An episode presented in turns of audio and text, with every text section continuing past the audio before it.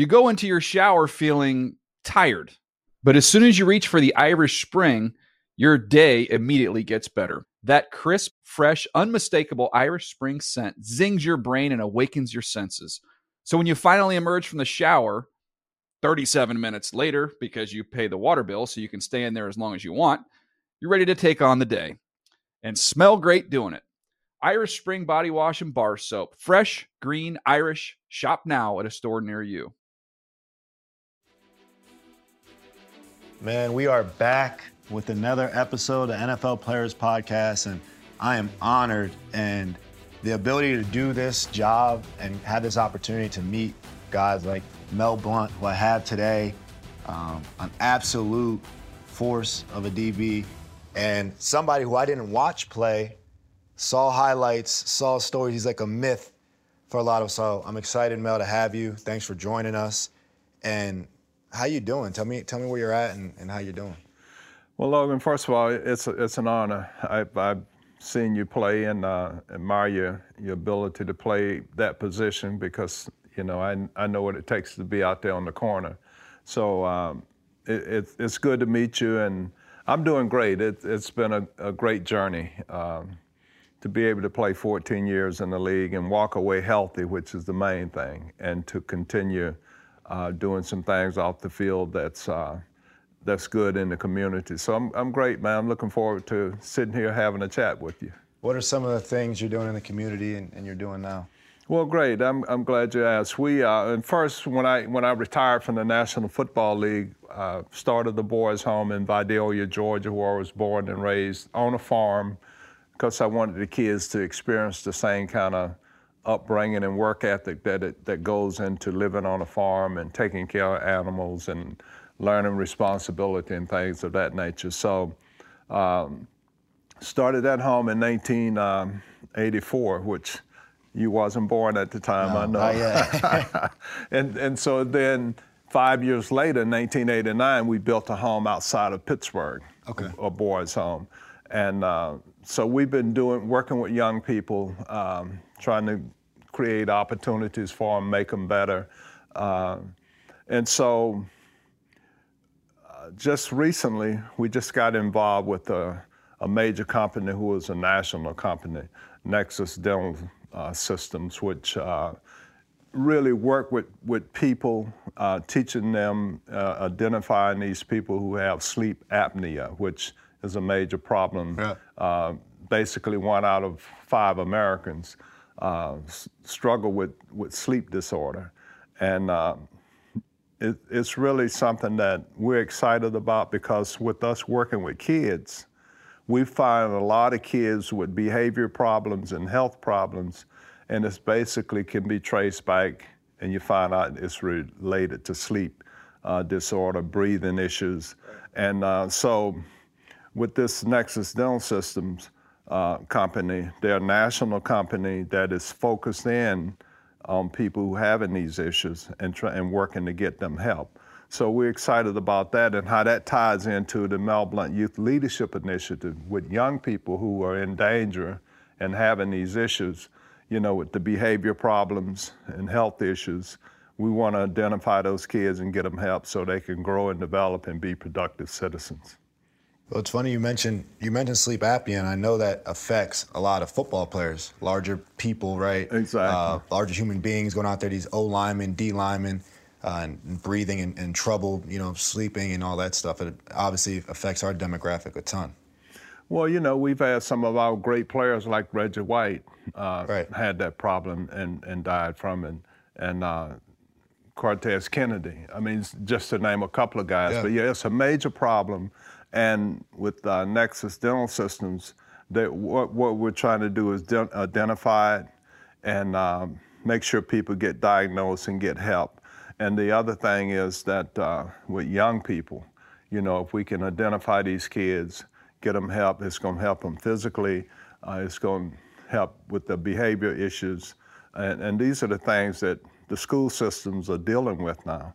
You know, is especially in the inner cities, you get kids uh, a lot of behavior problems. And we think that we can help these kids by identifying them and, and getting that problem resolved. And so for people who want to learn more about it, um, you know, they can go to uh, Nexus um, dentalsystems.com and get information, or they can go to dreamsleep.rest and, and get information. But that's just some of the things that I'm involved with.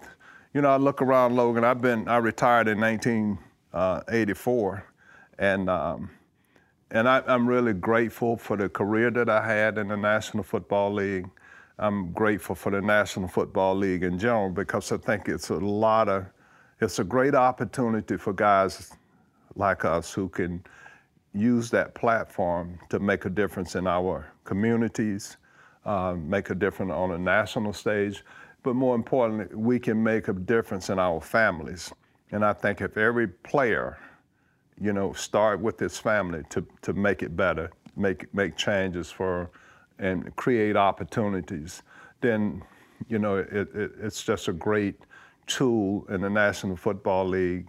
Uh, with all its problems, you know, we still have something that we all should be proud of and try to work and protect it. One of the players I played with who recently retired, the greatest player I played with, Tom Brady. He used to yeah. break down a lot of our huddles before the game, Super Bowl speeches, right. all that stuff. He was the man, and he always used to say a lesson that I would take from Tom Brady. He said, "You play for that, you know, that name on the front as a mm. team, but you also play for that name on the back." Right. But I always remember that when you just mentioned that players focus on their families and making a difference at home, it can change communities. It can change um, everything if you start, you know, right there. Yeah.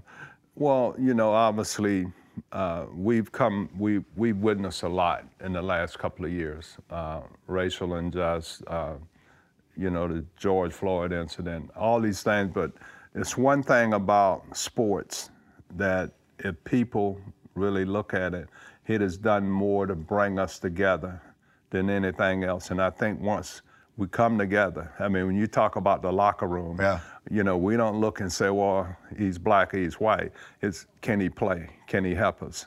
And if he can help us, then he's a brother, you know, regardless to, you know, where he's from. Yeah, what's and going so I think sports is, is a great tool that we can use. It's a great tool we can learn from because when, it, when it's all said and done, it's about people working together and being able to accomplish something that everybody can benefit from. So you're known to be mean on the field or your style of play or whatever is your fear defender in NFL history. But the, phil- the philanthropic the philanthropic work that you do in the community, when did that start? As I interview people and as I get to be around greatness and great players, you start to realize really special people are are doing everything on and off the field. They're special in every aspect of life, and I feel like you're one of those people. So when did the stuff in the community and all that? When did that start? Well, I'm gonna, I'm gonna take you back a little bit in, in history, and when I talk about history, I'm talking about history as a black man, yeah. uh, as a young black youth growing up in the South doing segregation. Um, I saw my parents uh, in the community doing things and working, and anytime there was a problem, uh, black folks would gather at the church because that's all we had. We didn't have country clubs or uh, things yeah. where we could meet and discuss issues. So when you when you grow up in an environment like that, that becomes a part of you. You know, you see people giving back. You see your parents giving back. You see your parents working in the community, and uh, so that's what that's what I learned. So in 1966, when I finished high school, uh, I couldn't go to Georgia or I couldn't go to Florida and uh, a lot of the major white institutions um, I had to get on a bus and go all the way to Southern University yeah. in Baton Rouge, Louisiana. So when you talk about what, when did I start this? It was it was a part of my DNA because it's something I saw, and so, you know, kids they see their parents do things, so they th- okay, well that's that's what we're supposed to do, and so in 1968, when Dr. King was shot in, in Tennessee, I was on campus. And I remember to this day how vividly the students reacted. And thank God that we had a, a, football court say that I don't want you all out there in the streets looting and, you know, because if you do, you're going to lose your scholarship. But what we could do was talk and, and lead and, and explain to these students why they shouldn't do this and why we should take a different approach.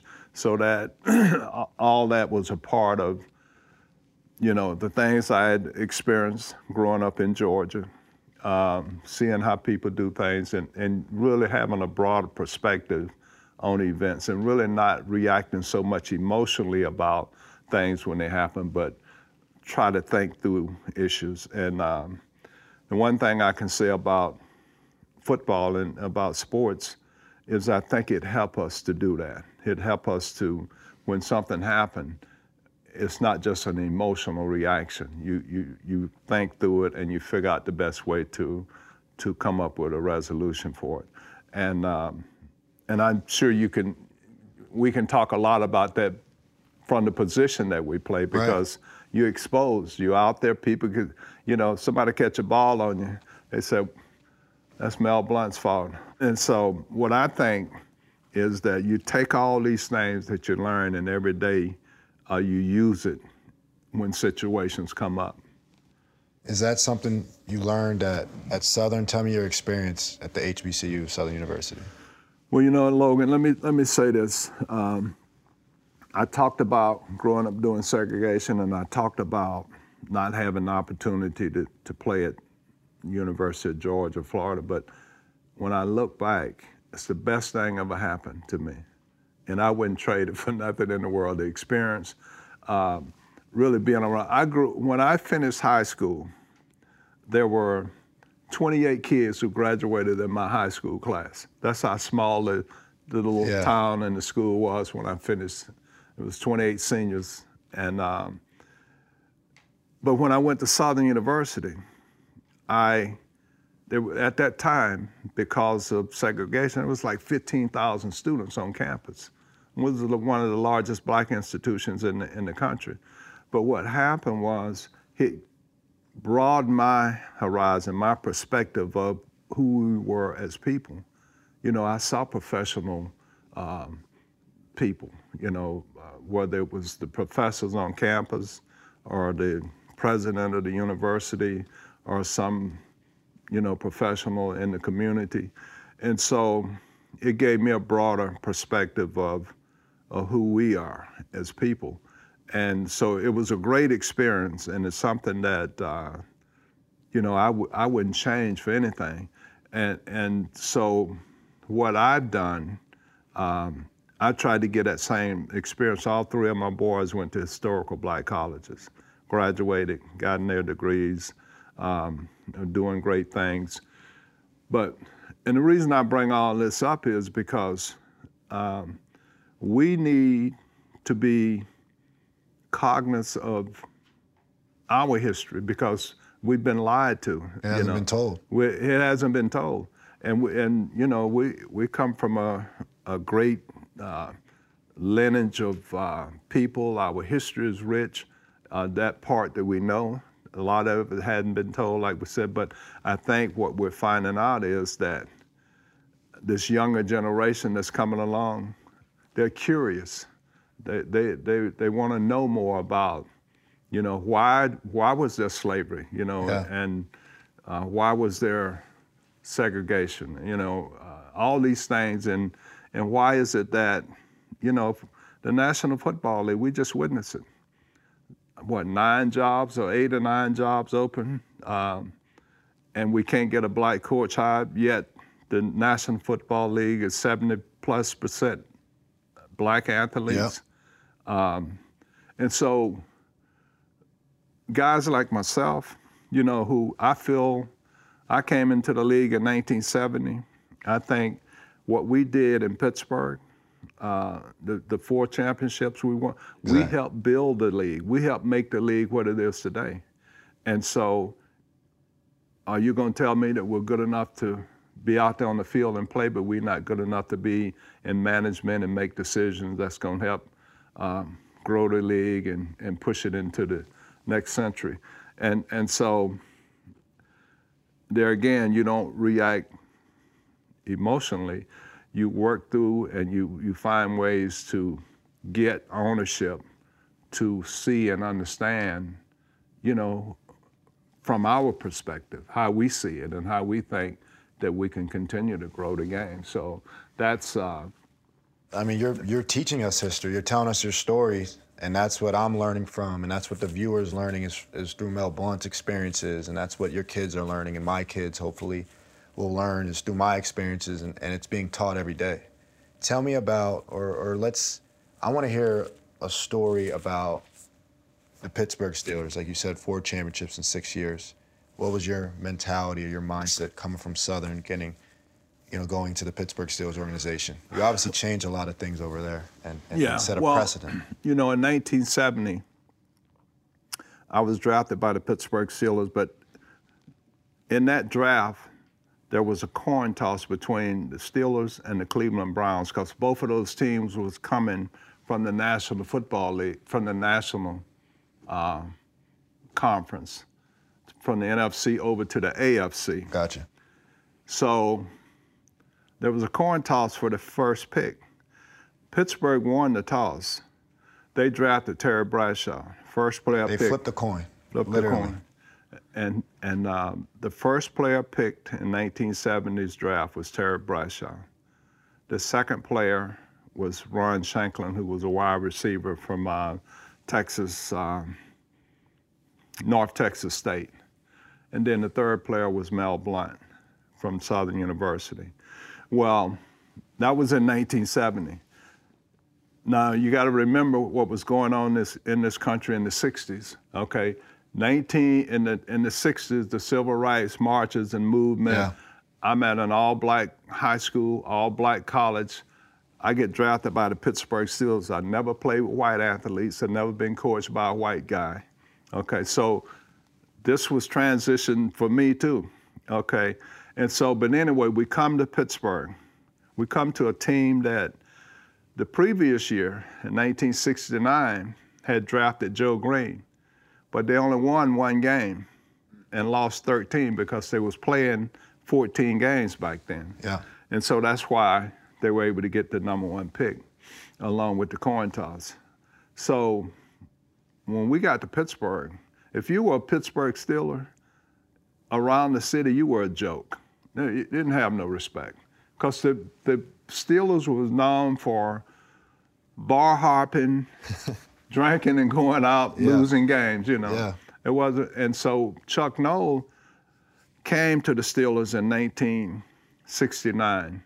He was with Don Shula in Baltimore, and so they came to. He he was the the Rooney's hired him in 1969. He won one game and lost 13, and so we had a good draft of something we could build from because we got that quarterback. You always need that You quarterback. need that quarterback. Yeah, and uh, but anyway, we changed that situation around. Within four years, we were in the Super Bowl and we won it against the uh, Minnesota Vikings, and um, then the next year we went in 1975. So 76 we we didn't win it. Uh, 77, but then we come back in 78 and seven- 1978 and 1979, and we win the Super Bowl. So we win four Super Bowls in six years. Something had to click though, right? Because you got there in the fourth year, like you said. Yeah. When did it click for you guys as a team where you're saying, okay, we go from winning one game to we should be in the Super Bowl? Well, there was a draft in 1974 that uh, put us over the top, but from 1970 to 74, you know, we got Bradshaw, we got myself, then we got Jack Ham, who was a number two pick from Penn State. But the big guy, in my opinion, was Franco. When- they drafted Franco, we had the quarterback, we had the running back, then we had, they built that offensive line. And um, so in 1974, we have a super draft, you know, and out of that draft, we had, I think, five guys in the Hall of Fame with Donnie Shell, Stallworth, Lynn Swann, uh, Mike Webster, and uh, Jack Ham. All those guys in the in the Hall of Fame. That's out of that one draft in 1974. That GM needs to go to the Hall of Fame. I'm Yeah, sure and then there. we had uh, some other role players that was just great players, Yeah. special teams and playing uh, backup. Uh, and so that kind of got us over the hump. And that's when we knew that we had changed the culture and built something special in Pittsburgh. And um, to this day, I think, and, and, don't think, I know that the organization is still benefiting from what happened in the 70s because the, there's a culture that has been put in place. Standard. Yeah, there's a standard and there's a level of expectation, not just from the ownership, but from the city itself. Yeah. You know, you know, our fans are, they love you, but they love you even more when you win. Oh, yeah. so, oh, yeah, they demand it. Yeah. The standard in Pittsburgh is, is a, de- a dominant defense. And I think yeah. your style of play, we're going to talk about it, right? So tell me about your style of play and, and, and how you your, your, your approach to the game and how you approach these wide receivers? Because I think you, you changed the game of football. Well, when I uh, when I came in, and I can I can say this, and I, and I think it speaks a lot about organizations and about landing in the right place. When I came out of Southern University, I was basically a man-to-man guy. Yeah. Bump and run. I, I couldn't even tell you what a formation looked like because I line up on that receiver and I covered him if he went in motion, whatever he did. So I had to learn the game of football. I had to learn formations and I had to learn what people do from certain formations. And so uh, I was just a physical talent that, uh, thank God that uh, the Steelers were, you know, building a, a program. I mean, if I would have went to a team that already had players in place and I probably would have been cut or traded or something. But I got I was I, I landed in the right place, and we had the right kind of people around me to, you know, players need opportunities to grow and develop, and you don't grow unless you make mistakes. You know, you and so I was able to uh, get with an organization like the Steelers, and uh, I was able to. Uh, just develop, and, and it took time. I didn't really hit my stride until my third year, you know, and um, and you came in the league shadowing guys man to man, which you know to the viewer means yeah. following that top receiver, that matchup you want to see, that Jalen Ramsey covering Ja'Marr Chase. You were out there covering that top guy when you got drafted and following him man to man all over. I, I, came into the I came out of college doing that. Yeah. when I got to the league, I had to learn zone defense. I had to learn, you know. Yeah, like I got him. Yeah. You know, you I, know. ain't no ain't no film or ain't no playbook to look at. I got yeah. him and my and run support and all yeah. these all these things that require you to to play out there on that corner. I had to learn that. So that when, cat coverage. Yeah, when I, I came when I came into the league, um, I I didn't start. We was playing 14 games back then, and I I started in seven of them, and uh, I'll never forget, man. It was, you know, if you start half the games, you get a five thousand dollar bonus, man. I mean, that was a lot of money back then, yeah. you know. Sure. So I'm like, man, I got to do something. So I was fortunate enough to start, and um, but as a rookie, I had a good I had a good year basically because I was I was playing special teams, and I was running kickoffs back and running punts back, and so all that was a part of me and my contribution to growing and developing and being and making a, a contribution to the to the organization. But uh, and at the same time, had good coaches who was teaching me about, you know, the formations and what they do out of the different formations, and and so I'm I'm very grateful for that, and I I remember, you know, when you when people accomplish things, they don't get there by themselves you know, and, and I can honestly say that there were so many people who helped me along the way, and I'm standing on a lot of shoulders of men and, and even women who, you know, helped me to get to it. If you would have told me when I left high school on a Greyhound bus going to Southern University that I would wind up in Canton, Ohio in the Hall of Fame, I said, man, you. Four Super Bowls. You, yeah. Four you know, and I never even to to win four Super Bowls.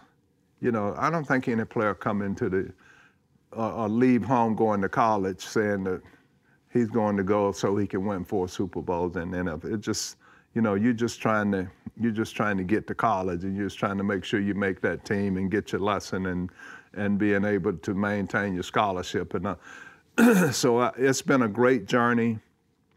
Um, and to me, icing on the cake was uh, in 1977 uh, when they made the rule change and, and named it the Mel Blount rule because of my play. Yeah, we're going to talk about the rules. And so it, it's just been. It's what been were the rules before the Mel Blount rules? What were you allowed to do because you were handsy? You're known for putting your hands on receivers and and and disrupting their routes Yeah. down the field and and being a defender and getting in their way. So what were the rules? Well, the rules before before they changed them was that you could jam a receiver uh, all the way downfield as long as the ball wasn't Right. in the air, you know. And so I was, you know, I was 6'3", 205 pounds. I mean, and could run, physical guy. And so that's what I did. I, I just disrupted, man. I mean, and that was my intent, you know, and that was the mindset. They teach you back there. You got to be like a heat-seeking missile. You got to go search and destroy, you know. Yeah. And so, uh, and then just being at the line of scrimmage. You know, I had I had a um, when I say had, I'm an, I'm an old guy now, but my reach, you know, you you know your wingspan, and and and that means a lot when a guy's coming off the line. If you can, you know, if you can cover a certain area and then slide your feet and get there where you got, you know, all your your your strength in front of you, uh, it makes a big difference. And and we had guys. I'm talking about we had. It's always been fast guys in the league. Oh, yeah. You know, they talk about these kids now. It's always been guys who can run. Um, and the thing about it, we didn't throw the ball as much back then as they do now. Um, you know, if you threw the ball 20 times back when I played, that was a lot because it was about pounding the football, playing good defense. Um, but yeah, that rule change, and I tell you to be honest, when they when they changed the rule, I never forget. We played a Monday night game against the Bengals. Paul Brown, who is, you can call him the father of football or whatever, but he was he was a great football mind, and and the history of the game wouldn't be what it is today without Paul Brown. well, he had just he founded the Cincinnati Bengals and he was coaching that team. But we were playing them on a Monday night, and uh, you know Isaac Curtis was a great great wide receiver, fast guy, could run. But I was jamming him, and you know he was having problems getting off the uh, line. And uh, then there was an incident where um, one of their players had hit John Stallworth and, you know, kind of clothesline him or something like that. So the next series, uh, uh, Trumpy, who was a tight end, uh, Ken Anderson was a quarterback. He comes, he runs a route out into the flat. Well, I'm sitting there. I, I'm in the cover two zone, so I'm jamming the receiver. you're then I'm the coming flat. off, sitting there in the flat. So here comes Trump, Trumpy. Ken Anderson throws the ball. Well, I react to it, hits the guy and breaks his jaw, not intentionally, but I'm just reacting to the ball. And Yeah. my shoulder pass caught him under the chin and, um, and broke his jaw. So don't you know that I get a letter from Pete Rozelle. They want to see me in the league office. Uh So oh, they were finding back then. yeah. Oh. So, I didn't know the fine started back then. well, they didn't find me, but they they it was a warning. So Yeah. Uh, That's a but fine- Paul- that's a the- fine the- nowadays. yeah, but the reason Paul Brown was on the and I think was the chairman of the competition committee, and so it sent that film to the league office.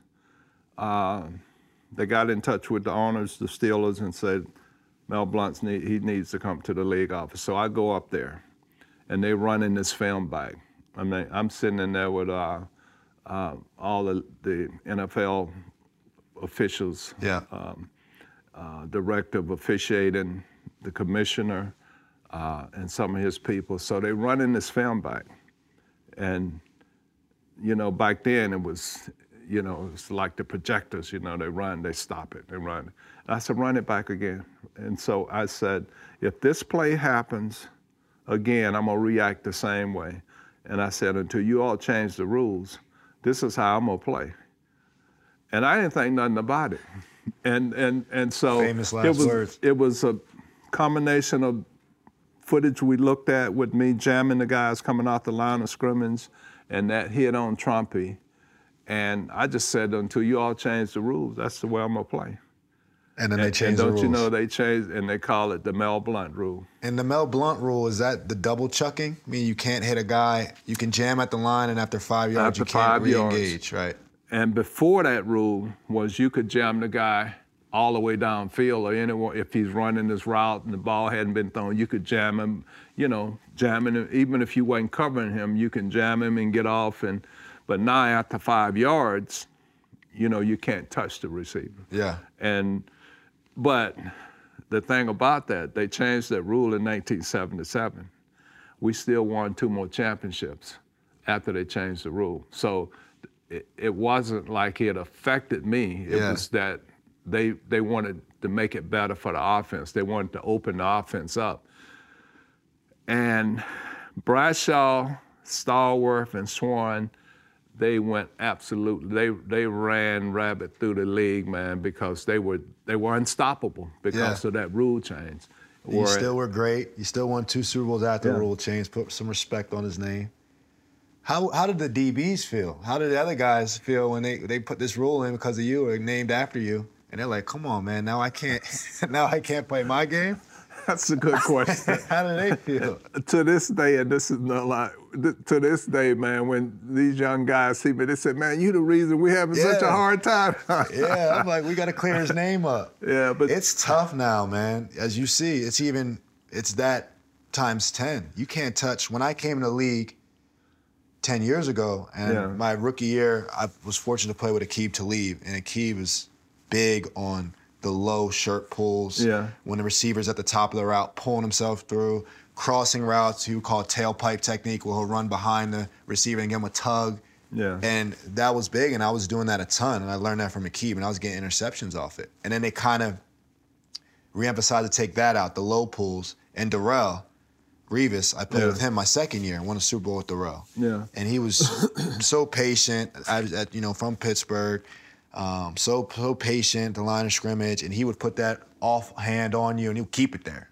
Mm. And then they started to, you can't keep the hand on him after five. He, he wouldn't double chuck, but he would just keep it on him to feel him. Mm. And nowadays, you can't touch a guy. Top of the Well- route, you can't touch a guy after five. Yeah, I think um, I think that right now in the league, it's it's fascinating. Um, and to be honest, if I was a defensive back in the league today, with with my skill set that Yeah. I had back then, I would love it because you got you get opportunities, man. You get op- like I said. If they threw the ball 20 times back in the 70s when I played, that was a lot Yeah. you know. So you're saying you got opportunities. In 1975, I had 11 interceptions. I led the league in interceptions, and they wasn't throwing the ball a lot. Right. So my point is, if you're gonna give me all those opportunities, I, you know, I'm gonna get me some interceptions, Right. you know, some kind of way, cause I'm gonna be ball hawking, Yeah. and and I think that's what I like about the game today. I like the fact that, you know, you can still see, and I think that I think too is how you being taught to play that position now. You know, five yards.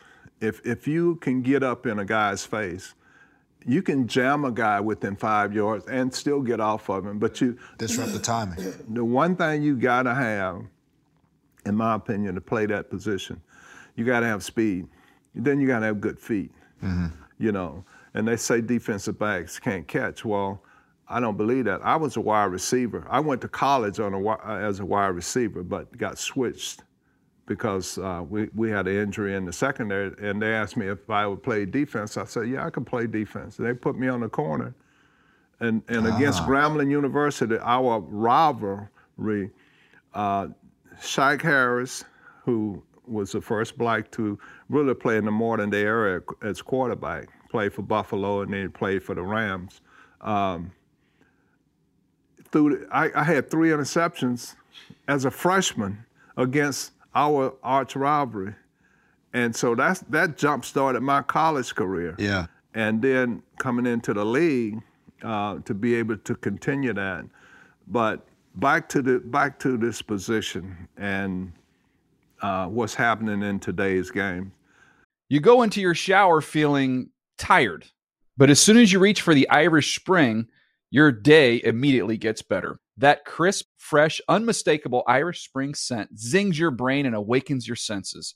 So when you finally emerge from the shower, 37 minutes later, because you pay the water bill so you can stay in there as long as you want, you're ready to take on the day and smell great doing it. Irish Spring Body Wash and Bar Soap. Fresh, green, Irish. Shop now at a store near you.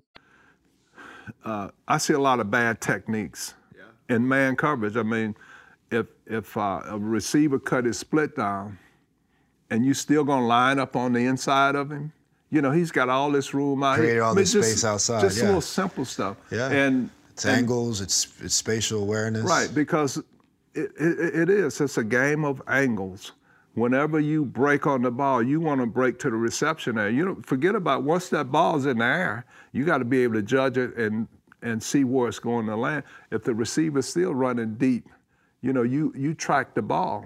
That's when they talk about ball skills. Yeah. And you gotta you gotta know where that ball's coming down at and, and where that reception area is if a guy is running an in route, an out route, a deep route. And all these things is is you know, just about having ball skills and having that ability. That's interesting and the, because and the number one thing, in my opinion, yeah, after the physical attributes, a defensive back has to have short memory. Oh yeah. And you have to you have to be bold in your own confidence. You have to believe. I mean, if you go out there thinking you're gonna get beat, most likely you're gonna get beat. But if you're going out there saying, "Man, look, it's gonna be a dogfight today," you know, and I ain't losing, you know, and it's it's about that mindset really, and and I think of all the positions, and I respect every position on the field, but man, to, to be a defensive back, you got to be special. Yeah, you do. With like you said, the speed, the feet, and then the mentality. I compare yeah. it a lot to boxing, to yeah. being a boxer, because yeah. everybody thinks they can fight, but you have to train, train, train, and at the end of the day someone's got to step in that ring, yeah. and you got to be willing to take those hits. You got to be willing to get knocked out sometimes to go win that battle, right? You got to go put your foot in the ground and say, "Damn it, I did my film study, and if he runs this, he got this foot up, and he and they under center, and it's going to be a hitch the first play of the game. I'm gonna go yeah. get it, and if it's a double move, oh well, you know, you got to know how to how to take your bets. Yeah, well, you know, uh, Logan, I've seen I've, I've seen you, and it's really an honor to be able to sit here and talk to you. And uh, I think you've had a great career, and I, I know it's even, you know, really you you're still kind of at the, you know, prime of your career because a ten year vet. I mean, you still got so much more to give if yeah. you want to. I mean, because you take all that knowledge and experience, yeah. and and you know how to keep yourself in shape, and yeah. you know what's expected. So uh, I'm looking for some great things out of you, uh, and I'm claiming when this I'm around you. your presence, I got to. I got to deliver. I love it. It's a lifestyle. You know how it is. Yeah. I'm running all year round. I'm a guy. I came in the league, uh, played for Bill Belichick and the Patriots, right. and it was all about he wanted smart, tough football players who were versatile. I've started games in the slot. I've covered some of the best slot receivers. I started on the perimeter, yeah. covering some top receivers in the Super Bowls, AFC championships, playing when you have Brady on the other side, you got to deliver on your side. And then now, and with the Giants, I think last year I played snaps at outside corner, slot corner, strong safety, and free safety. So it's just yeah. about being a DB. It doesn't matter what position I line up at. I got to go get the ball, tap yeah. the ball, know my angles, know who I'm covering. The tight ends are receivers nowadays. The slot receivers are right. receivers. The outside receivers. I mean, these guys are running routes from all over, right? Yeah. It's it's interesting to me because a, a narrative you might hear from guys in the in the game now is like, oh, you know, they're taking the physicality out of the game. It's all about offense and the Mel Blounts and the Rodney Harrisons and these guys, they won't even be able to play in today's game because it's all about hitting and jamming. Yeah. And you're saying you would thrive in today's game because you have more ops, you have more passes thrown your way. Well, I, what I'm saying is, if you're an athlete, right, you can play an in air. Yeah, that's my opinion. And I know, I know that if I was playing today, I would be, I would probably be even better because I would. There's there's ball. There are more balls in the air now than yeah. there were That's a true during point. the time when I played. Right. And if you if you are an athlete and you got ball skills, which I had, if you can catch the ball, if you can run, all these things that it takes to play out there on that position, I would love it. Uh, you know, it's really football now, man. I, I, mean, I look at it, it's almost like seven on seven. Yeah. You know, slowly and sure that's what yeah, they're the getting quarterback to. don't even line up under the center no more because he he know he's getting the ball and he's throwing it.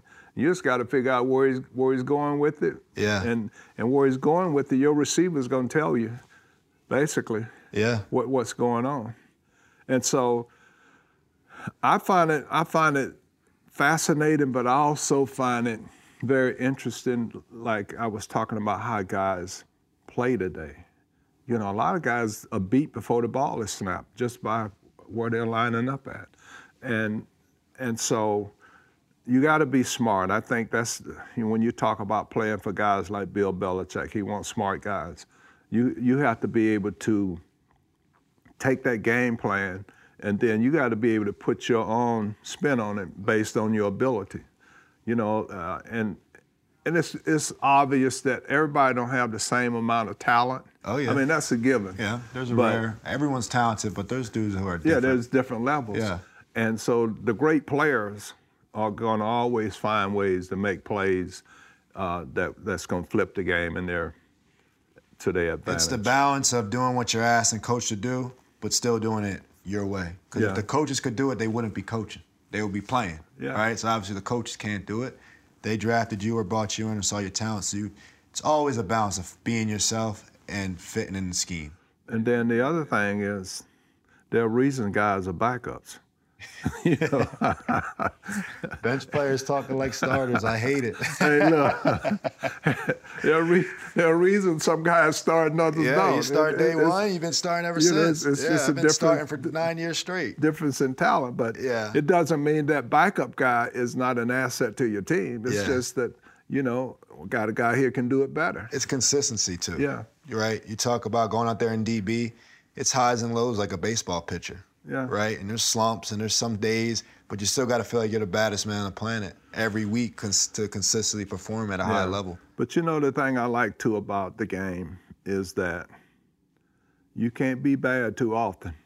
Yeah. if you do, Yeah. somebody else. They they can put somebody else in. Yeah. Like I said, if you can't do the job, we got somebody who can. And and I think that's what make great teams is that you always got somebody pushing you. Competition. You always yeah the competition, you, and and that in itself can create a good environment, a good atmosphere. The great guys to- places, the great franchises, they keep the competition in the building Yeah. and the players embrace it. Exactly. In in New England, it was every day. Every year, I felt like they drafted somebody to, to take my job. Yeah. They brought a guy in. Everybody wanted to go to New England, especially a vet, to get a ring.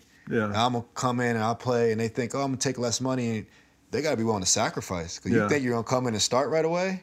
And they've I've seen Hall of Fame players come in and be on the twos in camp because they weren't playing the Yeah. best that week. So it was all about competition. I was what I was bred into in this league. Yeah, and I think uh, I think Belichick, man, you got to admire what what he's been able to do up there, and also how the players have embraced it because it's a culture that Yeah. has been put in place, and guys know when they go there what it is, what's expected, and you know, and it's a great thing, and that's what great organizations do. It's the same in Pittsburgh. I mean, you know, I, I admire what Mike Tomlin has done.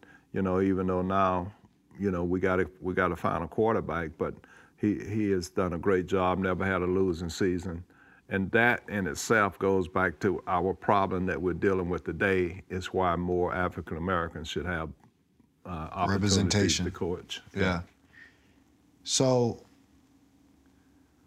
let's let's tell me about the corners today because there was an era in the '90s where the corners got shorter, and you're a tall guy, right? And then the corners seem like they got shorter. Now they're like, this guy's 6'2", this guy's got long arms.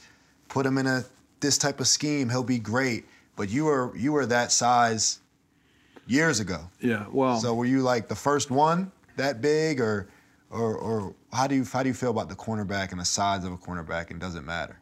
I think it matters. I think it matters. I, I spoke of it earlier about your wingspan. Uh, You know, how you gonna cover a five three or five four guy gonna cover a Metcalf out there in Seattle? Yeah. I mean, if you got big receivers, uh, and and there's a lot of big receivers, Evans in Tampa Bay. I mean, just you can go around the league and find guys who are out there running routes, catching balls that are six three or, or, or taller. Uh, so you got to have people to match up, and that's what the game is about.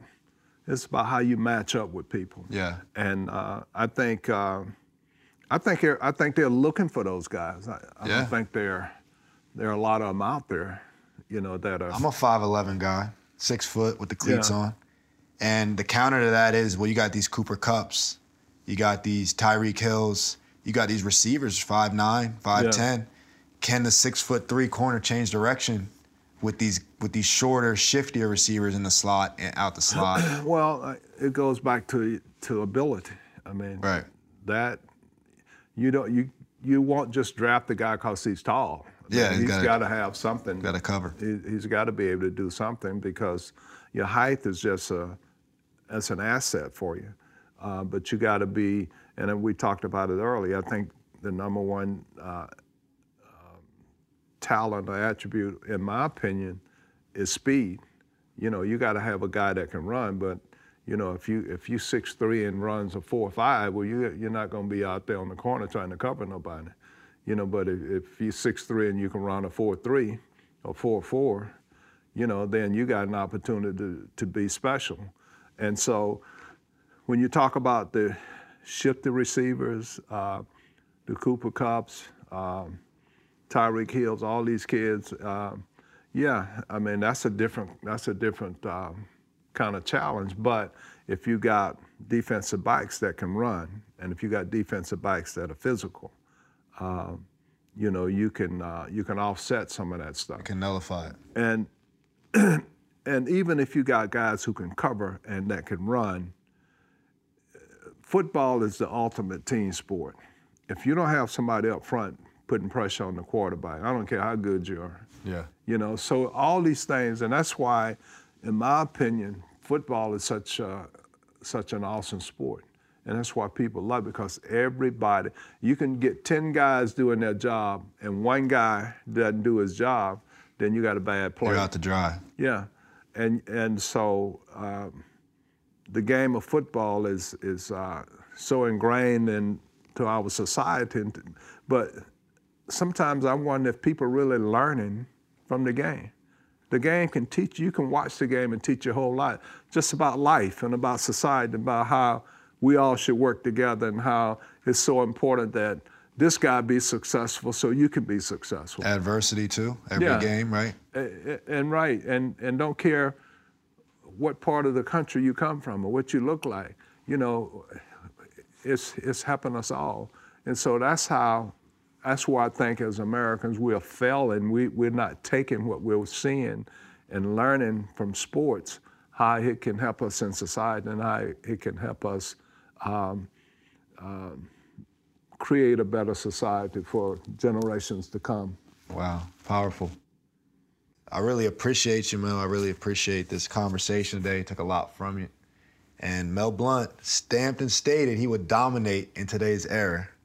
And I believe it too. 6'3, running a 4'3. But that don't fall off trees, man. That's a rare, that's a Hall of Famer. So I really appreciate your presence, man. I learned a lot from you. Hey, thanks, Logan. It's been a pleasure, man. You're a great player, and uh, good luck. Thank you, man. All right, Appreciate God it. God bless you. Awesome.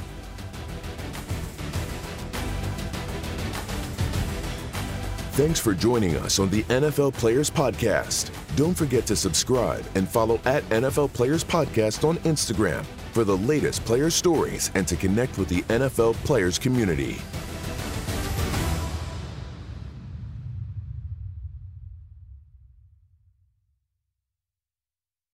You go into your shower feeling tired, but as soon as you reach for the Irish Spring, your day immediately gets better. That crisp, fresh, unmistakable Irish Spring scent zings your brain and awakens your senses. So when you finally emerge from the shower, 37 minutes later, because you pay the water bill so you can stay in there as long as you want, you're ready to take on the day and smell great doing it. Irish Spring Body Wash and Bar Soap. Fresh, green, Irish. Shop now at a store near you.